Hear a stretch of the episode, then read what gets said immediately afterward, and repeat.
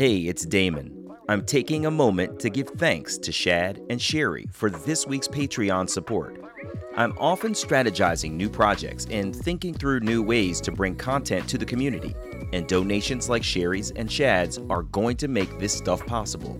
If you'd like to support the show and my work, take a moment to go to patreon.com slash waireally to express your support for sharing adoption stories for others in the community to hear and heal from. That's p-a-t-r-e-o-n dot com slash w-a-i-really. Thank you so much.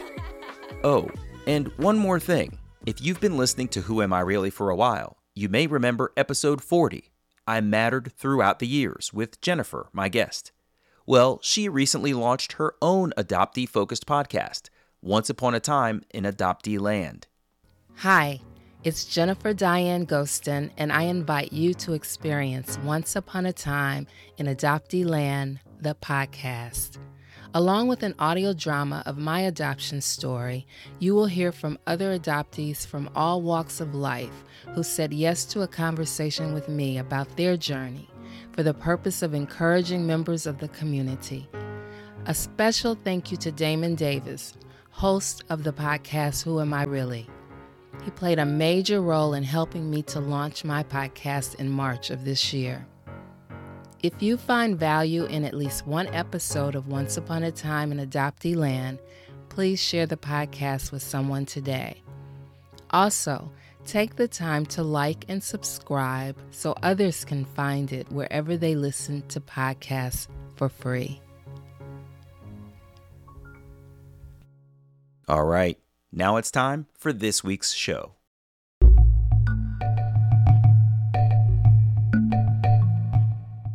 showed me all kinds of photo albums and told me stories about him growing up and he was very open very revealing very just you know emotionally generous whereas my birth mother was emotionally repressed so it was a completely different feeling and vibe and i was i just loved being with all those people they were like my people it was like i found my people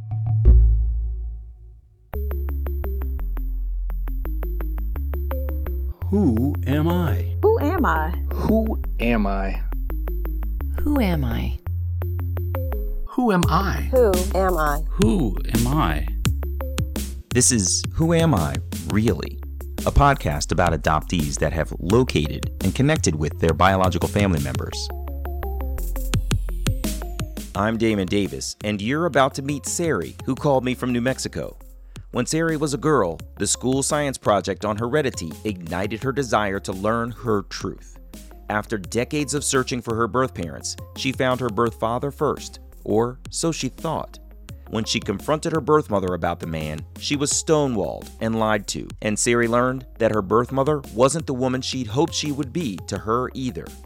Ultimately, Sari decided she'd keep the relationship with her quote unquote birth father because, for the first time as an adoptee, the choice was up to her who she got to call family. This is Sari's journey. Before we started, Sari told me about her nomadic lifestyle with her husband, with whom she lets her creative juices flow in all kinds of interesting ways. We talked about her real estate endeavors, a creative home they made out of two old truck trailers, and driving all through Europe and more. We definitely could have talked for a while about a whole assortment of things unrelated to adoption, but those things weren't what brought us together. Sari was born in Los Angeles and lived in Orange County. Back then, her father's job as an airline pilot got the family transferred to northern New Jersey. They lived in a house with a big yard in a beautiful suburban neighborhood with a lake that was absolutely amazing for a little girl growing up. While the family lived in New Jersey, they adopted Sari's younger sister. Sari told me she can remember more about adopting her new cat back then than she can recall about bringing home her sister but the story of her newly adopted sister is definitely more relevant here. The story about getting her was they got a call late at night saying, We have a little baby girl, come get her. And my mom was sick with the flu, my dad was on a flight, and she said, I can't, we can't take that baby because of these conditions. And the person on the phone said, Well, this baby will be better with you under those conditions than where she is. Wow. So, of course, my mom said, Okay, we'll, we'll come get her. And when we went the next day as a family to go pick up my sister, my mom said she was holding this little baby and she was watching me and I was standing next to my mom and she said I could see your wheels in your head turning turning trying to figure out what was happening because I had no warning at all that this was happening. And she said it clicked. You figured it out. This little baby was going to be your sister and she was going home. And she said you changed and you never went back to yourself again. And she told me that story maybe five or six times in my life as I was an adult, not when I was a little girl, of course. But I always thought that was really interesting because I don't remember it, but it was profound. And I think now, what I know now, I think it was very traumatic for me. That's really interesting. Was she at all able to articulate the change in you? It it might have been tough to speak to, but did she describe it at all? Yes, she did. She said that prior to that moment, I was very happy go lucky and joyful and cheerful and silly and happy. And after that, I was more subdued. That's really interesting. I can't help wondering if part of it, well, you said it was pretty subtle, like there was no build up to it. I could see how, you know, if an infant is coming into the home after mom has carried it for nine months, you talk about it a lot. You're going to be a great big sister and this and that and the other. But if one day there's no kid and then all of a sudden you're you drive out to some place and it's impossible for the adults to describe to you where you're going and what you're about to do and make it sink in. And now suddenly this infant's coming home. You were the center of attention, I would imagine, and now you're sharing it and there's a new infant and yeah, I could see how that was traumatic. Yeah, I, I and I think three is a hard age. If you, if I would had been two, one and a half, or two, or four or five, I think it would have been different. But I think I've read when you're three, it's you just you know and you understand enough to know that that perfect life you just had is over with. Now you have to share everything. And mm-hmm. for a three year old, it's a three year old adopted child. I think that's very traumatic. Sari said she got really lucky with her parents. They weren't perfect, no parents are, but she said they were perfect for Sari and her sister. Her mom was an airline stewardess and a nurse. Her dad was a pilot in World War II, got a master's degree from Stanford University, and they met one another later in life for what was the norm in the 1950s. They met and got married in their 30s. Sari's parents traveled a lot, including trips to Germany, where Sari had an aunt who was an army nurse stationed there. Her parents visited orphanages there in Germany. They fell in love with a little boy named Michael, who was blonde, blue eyed, and three years old. and they wanted him so badly. They loved him. They would go back and visit him and they were not allowed to adopt him because they wouldn't allow German babies to leave Germany and go to America. Mm. And so they they didn't have a you know the heartache of infertility or anything like that. They were very okay with adoption and having other children not their own to raise as a, as their family. So there was that, and they were more mature and they had a lot of life experiences. So you know they were handsome and pretty and mm-hmm. fashionable and well spoken and well read they were all those good things that you want you know you'd want your parents to be. But when they adopted a, uh, me i was they were 39 40 and so they were a little bit older for parents but they just put they poured everything into me. They they you know for my education and my they sent me to montessori school. They sent us to private catholic school. Everything that they could do to give us the very best opportunity in life they did. They, we had every lesson that you could ever eh, think of. And yeah. when we found something that we loved so i loved piano and i loved ballet. And so that's what i did for years. Anything we wanted to learn we learned. And they were they really wanted to, us to be independent women and self-sufficient and they that's how they raised us and they accomplished that because we're both that way that's amazing I couldn't help but think as you described your parents, one a pilot, the other a nurse and a doctor. It it's almost it's almost it sounds like the idyllic couple idyllic couple that they describe to the biological mother mm-hmm. when they say, you know, your your child is going to go to this great home. There's these two amazing mm-hmm. parents. You know what I mean? Like they yeah. they sound like they truly were amazing people, but they also sound like they lived up to the parents on the cover of the brochure, like the sales pitch. Yeah, I know exactly what you mean. They're like the magazine ad for here's exactly. the perfect adoptive parents. Yes. the funny thing about that is my mom was Catholic, my dad was not Catholic, and they applied for adoption in California through a Catholic adoption agency. They went through the whole protocol and then they got rejected because my father wasn't Catholic and my mother was. And my mom went to the main office to talk to the president of the of the agency wow. and she said i just lit into him and i said how dare you be the judge of who my husband can be a father of or that he can be a father or can't be a father because he's the perfect man to be the father to any child. And why would you deprive a child of having that this man as their father? And not very long later they got an acceptance letter and then not very long later i was born and they got the call to come and get me. Wow. Jeez. That's yeah, really so interesting it worked out really well. Mm-hmm. That's amazing wow that's really cool Sari told me a story about when she was seven years old, and her little brain thought that because she was adopted, and her sister was adopted, and her best friend back in New Jersey was adopted, that everyone was adopted. When they moved to California, her new best friend was a little girl that lived across the street from Sari's family. They were close enough that when the best friend's mom got pregnant, Sari observed her little belly getting bigger and bigger as her pregnancy progressed. That December, their family had a baby boy. So he came home in a Christmas stocking from the hospital.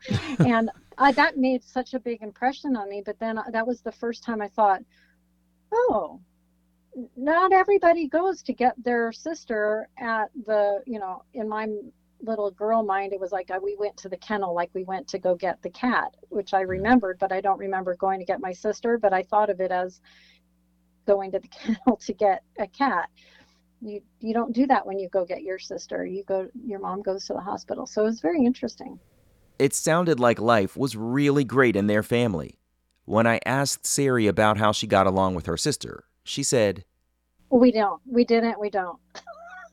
we try really hard, but we are so very, very different. And I also, I also think that my, uh, you know, that emotion that got trapped when that trauma from when she came home, and she was she was traumatized when she came home. I all I remember from about her when we were growing up is that she cried a lot, and we went from this calm, quiet house to kind of chaotic and that was not good for me. So i think that that just carried forward and my mom didn't really do much to help bond us and we're really very very different from each other. Mm-hmm. Wow. That is really but, but we try. We have good moments and then we have periods where we just we have to part away from each other for a while but we love each other and we're sisters. I mean we are total sisters but I guess there are a lot of sisters biologically related that also have issues with each other and right. you know struggle to maintain a even keeled relationship and we're no different. When Sari was about 10, she had a science project in school about heredity. The kids had to share where they thought they got the color of their eyes or other physical features. Sari was a very shy child, but she told her teacher she was sorry she couldn't do the project because she was adopted. Her teacher and the school community knew Sari's parents well because they were involved with the school while she was there. The science teacher didn't believe Sari was adopted and accused her of lying to get out of doing the work. Lying to get out of homework was not the kind of kid Sari was, and the whole thing ignited a strong urge within her to learn more about where she came from and who her birth parents were and I, I started articulating it right away with my mom and dad immediately because I told them and then we started talking about it and my mom was not always really comfortable with it but my dad was and my sister wasn't comfortable with it either. But over the years, my mom would come and so for instance, one of my pastimes when I was about 13, I started to become fascinated in home design and architecture. And I would go back to this back bedroom that we had and I would draw floor plans and houses. And attached to the house was also a make believe family, like my dream family with all the brothers and sisters and the young mom and dad and that adoptee fantasy. If you could live an alternate reality, this is what I'd like to have. And my mom came into this room and I was probably 13 or 14 years old and she came in and she said, I've been thinking, I just remembered that in your adoption paperwork it said that your birth father was an architect. And I'd never heard anything like that from her or them at all, like something about my birth family. And I I looked up at her and she said, I just thought I might want to tell you. And then she laughed and I burst into tears. oh, because boy. I'd never heard of anything that was like me. My parents aren't into architecture. They took me around to all the model homes and all the buildings and everything. They were great about that, but they weren't into that.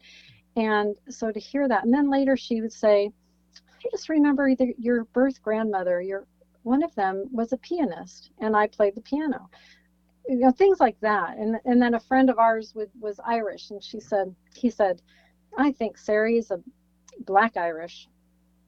I think she's irish. And so they they said you know i think you're right. I think it said that in her adoption paperwork. So they signed me up for since i was a dancer they signed me up for irish dance lessons.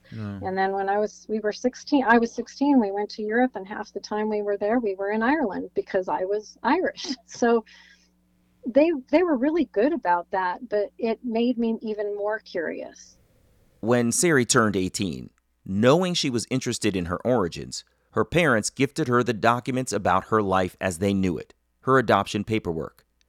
In the gift was Sari's name change form, which had her original name at birth. From that point, back in 1980, she started searching for her birth parents. She called it old fashioned Nancy Drew pounding the pavement searching it took her 17 years until she was in her late 30s to make a connection. But she said it's fine that it took her that long because she doesn't think she could have handled it all at a younger age. In the early part of her search, in the 1980s, Sari tried to get her birth certificate with her adopted name, Sari, but that amended birth certificate didn't seem to exist. Realizing the name change probably went through, but no amended birth certificate was ever created, Sari sent away to get her original birth certificate using her birth name. I asked her what it was like to see that comprehensive set of information about herself and her birth parents from so many years before. I, mean, I'd worked really hard for four years with nothing to show for it, and it was like winning the lottery because I had my birth mother's full name, I had her age, I had her address, I had my birth father's name, his age, their nationalities, their religion, their occupations. I had my original time of birth. I had all of those things that wow. that I had never had and it was it was amazing. And it's funny too if you hadn't thought about it before, it's a piece of history about yourself that you didn't even realize like, "Oh gosh, I never actually knew that these things were missing facts for me," you know? That was the, the time of my birth I never knew I need I needed to know that so badly until I saw it, because I was born at, almost at 11 p.m. and I I'm a night owl, and so when I saw that, I thought, oh, I wonder if I'm a night owl because I was born at 11 o'clock. It's like my magic hour, you know. It's when all the juices start, and it was just very interesting to me. Since her adopted mom had told Sari that her biological father was an architect, she really focused on him first during her search. Her information said he was from Missouri and he had a name that wasn't so common that she couldn't narrow down her search enough to start calling people she found with that last name. All of the calls were dead ends. Sari took time off from her search for several years. She had gotten pregnant, she was working, and she was just busy with life. When the urge hit her again, Sari made a road trip down to San Diego, right to the address for her birth mother's home that was on her birth certificate. No one with that family name lived there anymore. She started making regular visits to San Diego, doing some boots on the ground investigation, knocking on doors, visiting churches, looking through birth certificates, and all kinds of detective work to find the breadcrumb trail that could lead to a connection. In 1996, one of Sari's friends had a computer and he offered to look up Sari's birth father's semi unique name.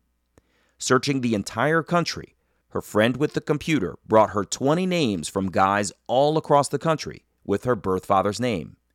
They decided to search by the man's first name, middle initial, and last name, and the search returned only one person.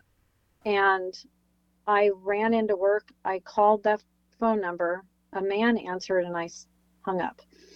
And I went back out and I told my friend, I said, I think that's him. And I want you to call him. And these are all the things that, that I know, and you need to get out of him without asking leading questions. But I don't want you to know, I don't want to know when you're doing it. Wow. So he did, he did that for me. About three months later, he says, I'm going to come over and we'll watch a movie. I said, okay. And he knocks on the door uh, you know, that night, and he's got the biggest smile on his face, and he said, "It's him." And I said, "What?" Because now I've kind of forgotten. And he said, "That's your father. You're. Uh, it's him. He's call. He's waiting for you to call him right now." And I'm like, "Oh my God, I can't call him right now." And I, you know, became a puddle.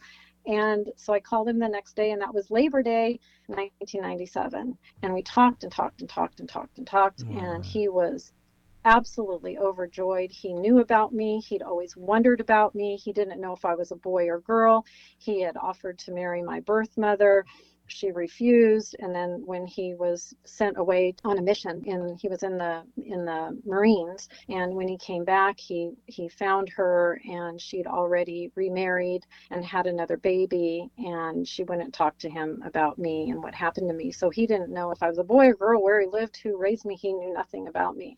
So he had always wanted to know and so he was elated. And his first wife who who's the mother of his children she even wrote me a letter welcoming me into her family and was excited I was going to be her children's sibling and and they're wonderful. All of them were wonderful and still are.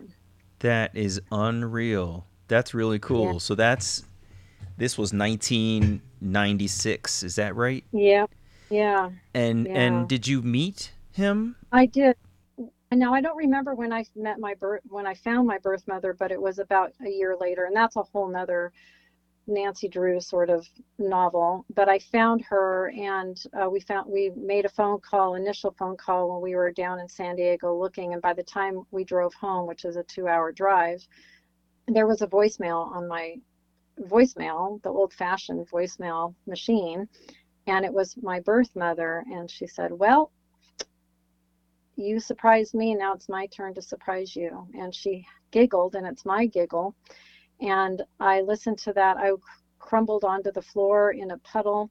I was laughing and crying with my hand up on the repeat button playing it over and over again because i was listening to my birth mother's voice and it wasn't that different than mine. And um, and then I think just a few months later, my daughter and I flew to the East Coast and we met both of them separately. They, they lived in two different states. Wow. We went on a big trip to go meet them. That's cool. But how, how did you find her? Because to this point, unless I missed something, you've been talking about finding him. So how did yeah, you find well, her? I found, I found him first, and then after I found him, he gave me more information, and I guess I really just wanted to find him. I really, all this time, I did not fantasize about my birth mother. I only fantasized about my siblings and my birth father, the architect, who he's not an architect, but I was really, really focused on him. Um, and so after I found him, I thought, okay, now I'll find her. And so I found her. Sari bought a plane ticket for a red eye flight from Southern California to Virginia for herself and her eight year old daughter. Her birth mother was working in the tourism industry, so she upgraded her daughter and granddaughter's flights to business class, which made landing at 5:30 a.m. East Coast time a whole lot better.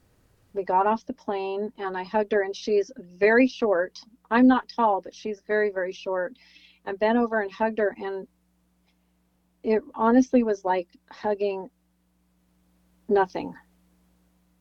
There was no connection, there was no emotion.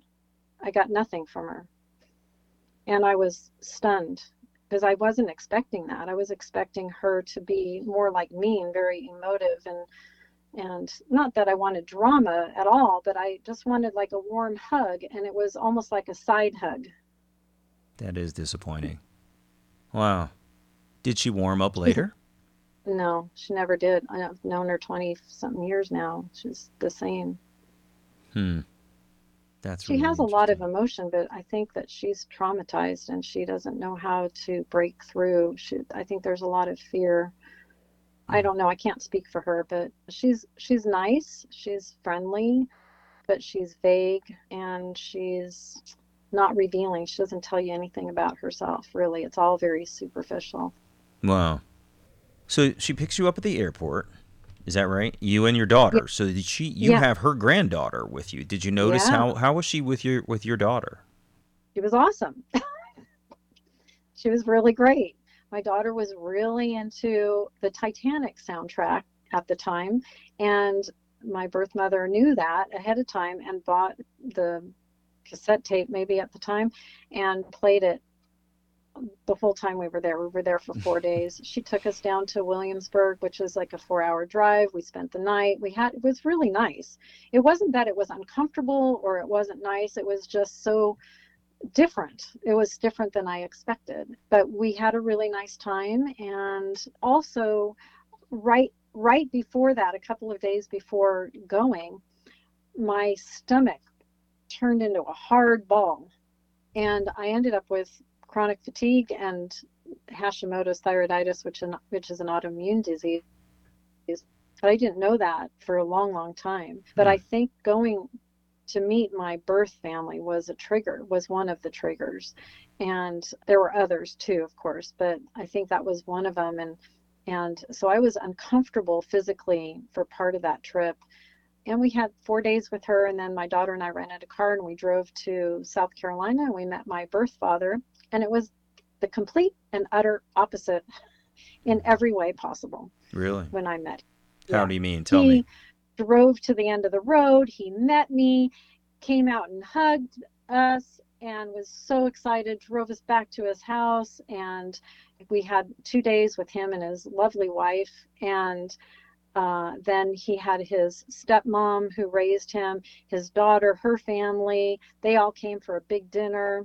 I was uh, telling family stories, and he went through, showed me all kinds of photo albums, and told me stories about him growing up. And he was very open, very revealing, very just, you know, emotionally generous. Whereas my birth mother was emotionally repressed, so it was a completely different feeling and vibe. And I was, I just loved being with all those people. They were like my people. It was like I found my people. That's amazing. Wow. South Carolina, huh?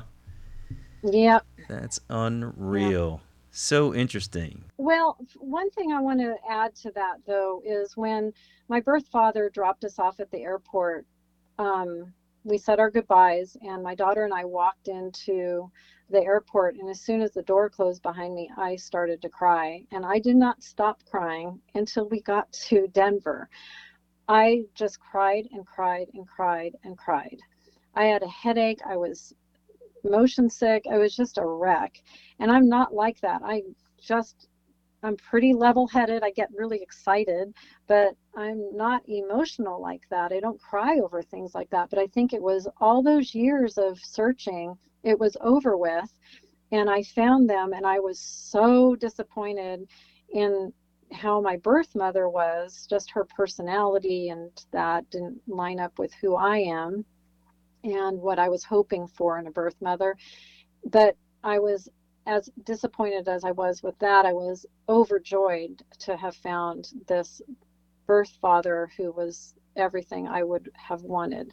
And his his daughter, my half sister, was so wonderful, and we kind of looked alike. He thought we looked like twins, and so you know I was so happy. But with my birth mother, I thought, well, I you know, I just, I'm not the kind of person to give up. So I'm just going to keep going along. And my daughter really liked her. And so we maintained a relationship. Sari's birth mother would fly from Virginia to her sister's house in Southern California, and Sari would get to visit with her. The woman would fly to Oregon, where Sari's maternal half brother, the woman's son, lived, and she'd visit with the woman there. Sari got along wonderfully with her brother, and it was like they were the brother and sister to one another that they never had, but always wanted. Even though she didn't have much in common with her birth mother, Sari maintained the relationship because her daughter loved the woman, and Sari was really enjoying her new brother. For 20 years, Sari and her birth mother had good times together. Their relationship was superficial, distant. They had vague interactions, and Nothing deep or genuine made a connection, but they had good times overall when they visited with one another. She didn't really give you much detail, so I thought, I wonder what she's hiding. And it turns out she was hiding some things. About 20 years later, my husband and I were having an anniversary, and Ancestry.com was having a sale. We thought, let's do our DNA for fun. And so we did, and we sent it in. And my daughter had already done her DNA with Ancestry, and my birth mother had already done her DNA with Ancestry like the first year they had it years ago. And at one point, I had asked my birth father, Would you mind submitting some DNA? You know, I thought just in case something happened to him and I have no paternal link, you know, I could have a half brother do his DNA, but I thought I just asked my birth father. He said, sure, I'd be happy to. So he did. And I did it through 23andMe for him. And he gave me the rights to his DNA, was absolutely not interested in it at all. So I had his DNA.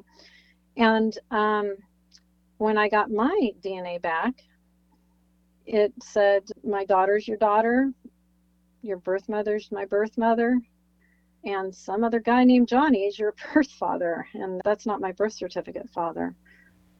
Wow. And that was the beginning of this huge emotional unraveling that I was not expecting. And I wouldn't have thought I would have been so upturned by it, but I was. Sari immediately went back into research and problem solving mode. She dug into Johnny's family tree online, which only had branches for Johnny, his mother and father, and some grandparents. At the time, one of Sari's good friends was retired, so they spent weeks trying to figure out who the man was. And then I called my birth mother, and she said, I've never known anybody by that name. He's not your father. Your birth father's your birth father. There's no no but no other way anybody else could be your birth father. I don't know who this person is. There's a mistake.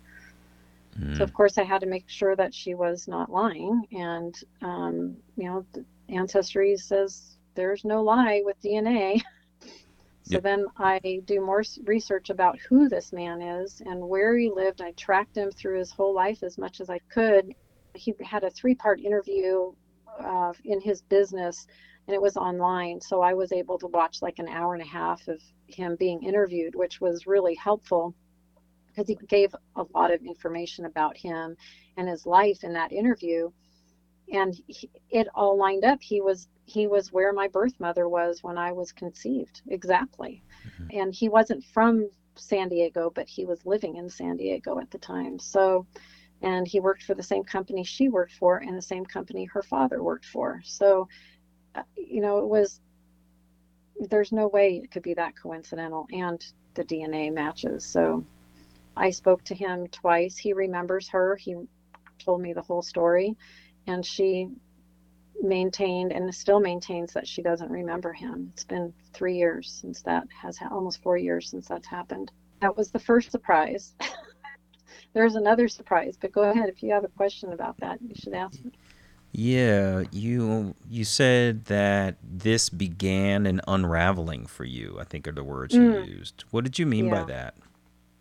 Well, so when I was a little girl, growing up in the Catholic school, every around Passover, we would have a Seder meal with our, uh, the local rabbi would come. And I fell in love with Judaism and I wanted to be Jewish. in the worst way. And I started reading everything, every story, every, you know, everything I could read about Jewish people in Europe mostly. And the architecture point and the piano point, all these things. Um, and then when I met my birth father, I just adored him. He was just, he's outlandish and gregarious and so much fun. I built the family tree. I discovered that his mother, who died during childbirth when he, she was giving birth to him, he never knew her, but she was Jewish. Her father was Jewish from a prominent Jewish family in Bohemia.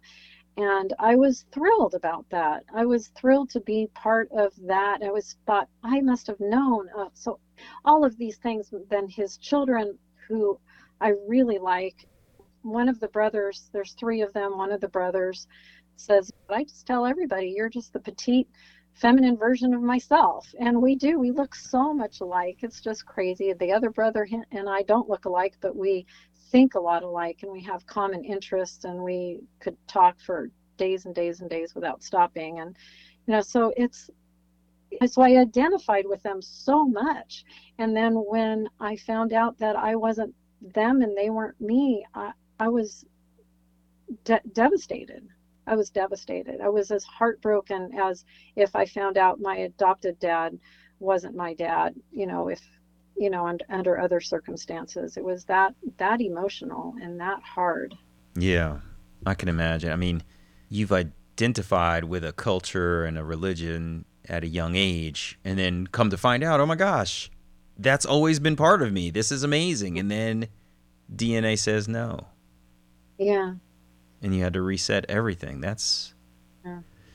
so. Yeah, and then in mm-hmm. dealing with my birth mother, not I felt like she wasn't telling the truth, and she was being very elusive, and she kept saying no. She'd say no, I didn't. I never knew anybody that name. Oh, I think I knew somebody that with that name when I was in high school, but different person. Oh no, you know, she would always change her story. And then at one point that summer that I was doing all that research and trying to figure everything out, she would she wouldn't answer my phone calls and finally she said, you know, I'm always afraid of, I'm afraid to answer the phone because I don't know what you're going to discover.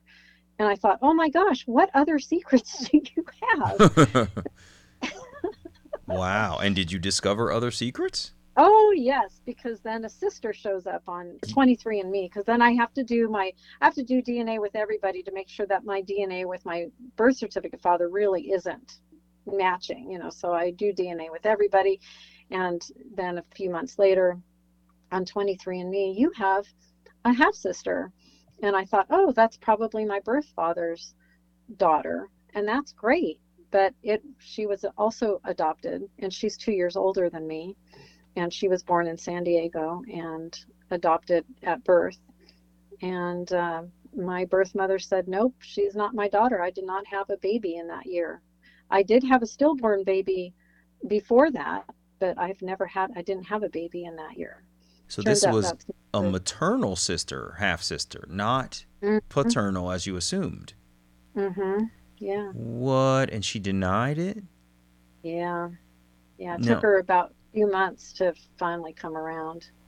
Really? And I was happy about that because that that woman, my half sister, she really needed a birth mother. She needed a, her birth mother to be her mother. She calls her mom and I've never I've always called her by her first name and I've never considered her family at all.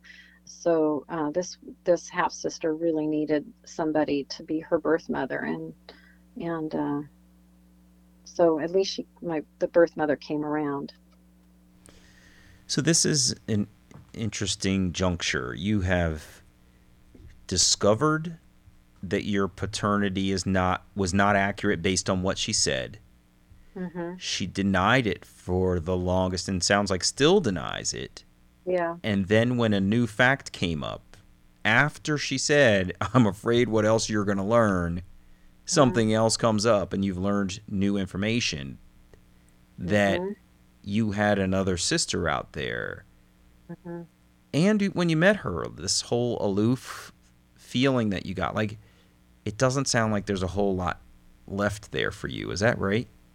Yeah, and and I I didn't talk to her for three years, but I I kept thinking, you know, she's not young anymore. She's in her 80s and she's not in the best of health. And if if she died, would I feel bad for not talking to her again? So I called her and we spoke in um, October, November, and it was the same. It hadn't changed. So I have no intention of. Um, well, I thought, well, I'll I'll try and I'll just see if we can, you know, be friends and but she doesn't want to be friends on the phone. I said, if we're going to be friends, then we need to be friends on the phone and not on social media and not texting. Just let, if you want to speak to me, call me. But she doesn't want to call me. She said, it's too confrontational. I just want to see your pictures on social media. so hmm. she's not allowed to do that. I told her, you're not allowed to do that as my birth mother to peep in on my life without having uh, the courage to work through some of these things together. Yeah. Wow. Is there, how has that impacted your daughter's relationship with her? That's the problem because it's impacted their relationship with each other. And they were never very close, close. You know, my, my daughter and my mom that raised me were really close. And in fact, they looked a lot alike. And in fact, I look sort of like my adoptive mom. But um, my but my mom, my birth mother and my daughter like each other and they get along and they understand each other but they don't have much in the way of communication now because of that and i've had no communication really to speak of with my half brother her son um, which i'm very sad about because i adore him it's yeah, been hard in those kind of regards. Yeah. Yeah. Speaking of hard, what ended up happening then with the birth father that's not actually your birth father?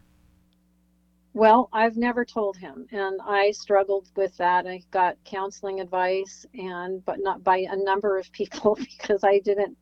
But it was like let sleeping dogs lie. I I went through such trauma over that, and he knew about me for 18 years before I knew about him. Oh, well, 14 years if you count when my mom told me he was an architect. Um, and he wondered about me all the, this whole time. And I think that he would just be he would be devastated. I told him about my older half sister that my birth mother had, and he was horrified. He had no idea, and he was he was horrified about that. Um, and I, I did that. I told him that because I wanted to test the waters. I wanted to see how he would react to that. And I decided, nope, if he's taking it that that badly, I am not going to tell him he's not my birth father. Oh boy.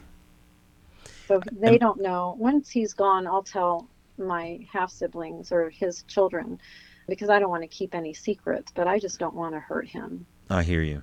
Yeah, he's lavished such love on you and was yeah. so excited to have you find him. It's wow, that is so tough. That is yeah, so tough. Horrible position to be in.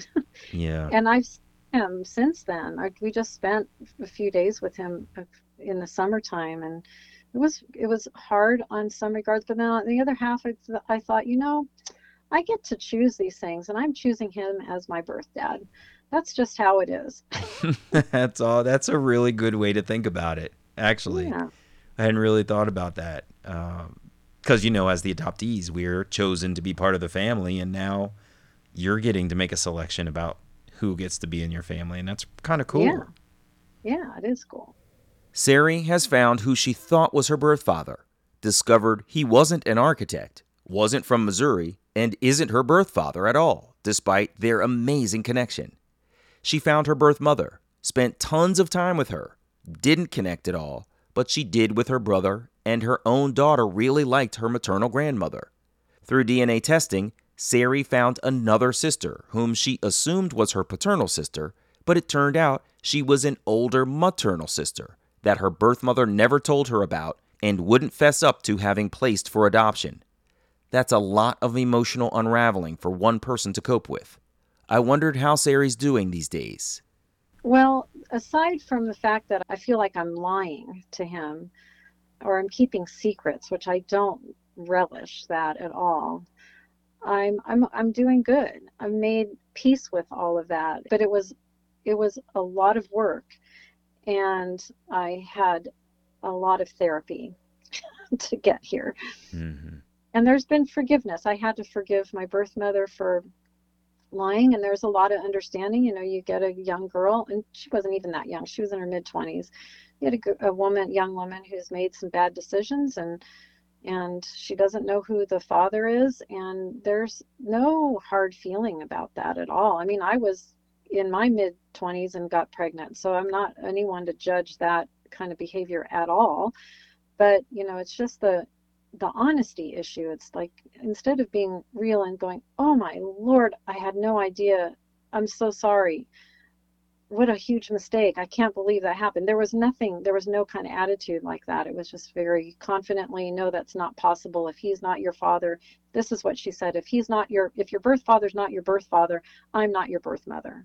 She said that wow. to me twice and finally i said well then i guess you're not my birth mother Oh my gosh. What a How like, are you gonna be about it? Yeah, that's a wow, that's a really harsh one, harsh thing to say. And you've got facts.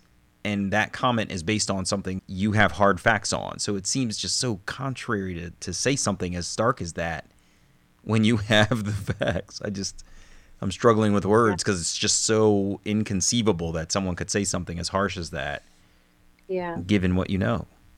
Yeah, that's how I felt. Wow. Wow, Sari, this is unbelievable. I you know, I, I I saw what your story was like when you when I read it and I just I can't believe that this is the twist that you live with.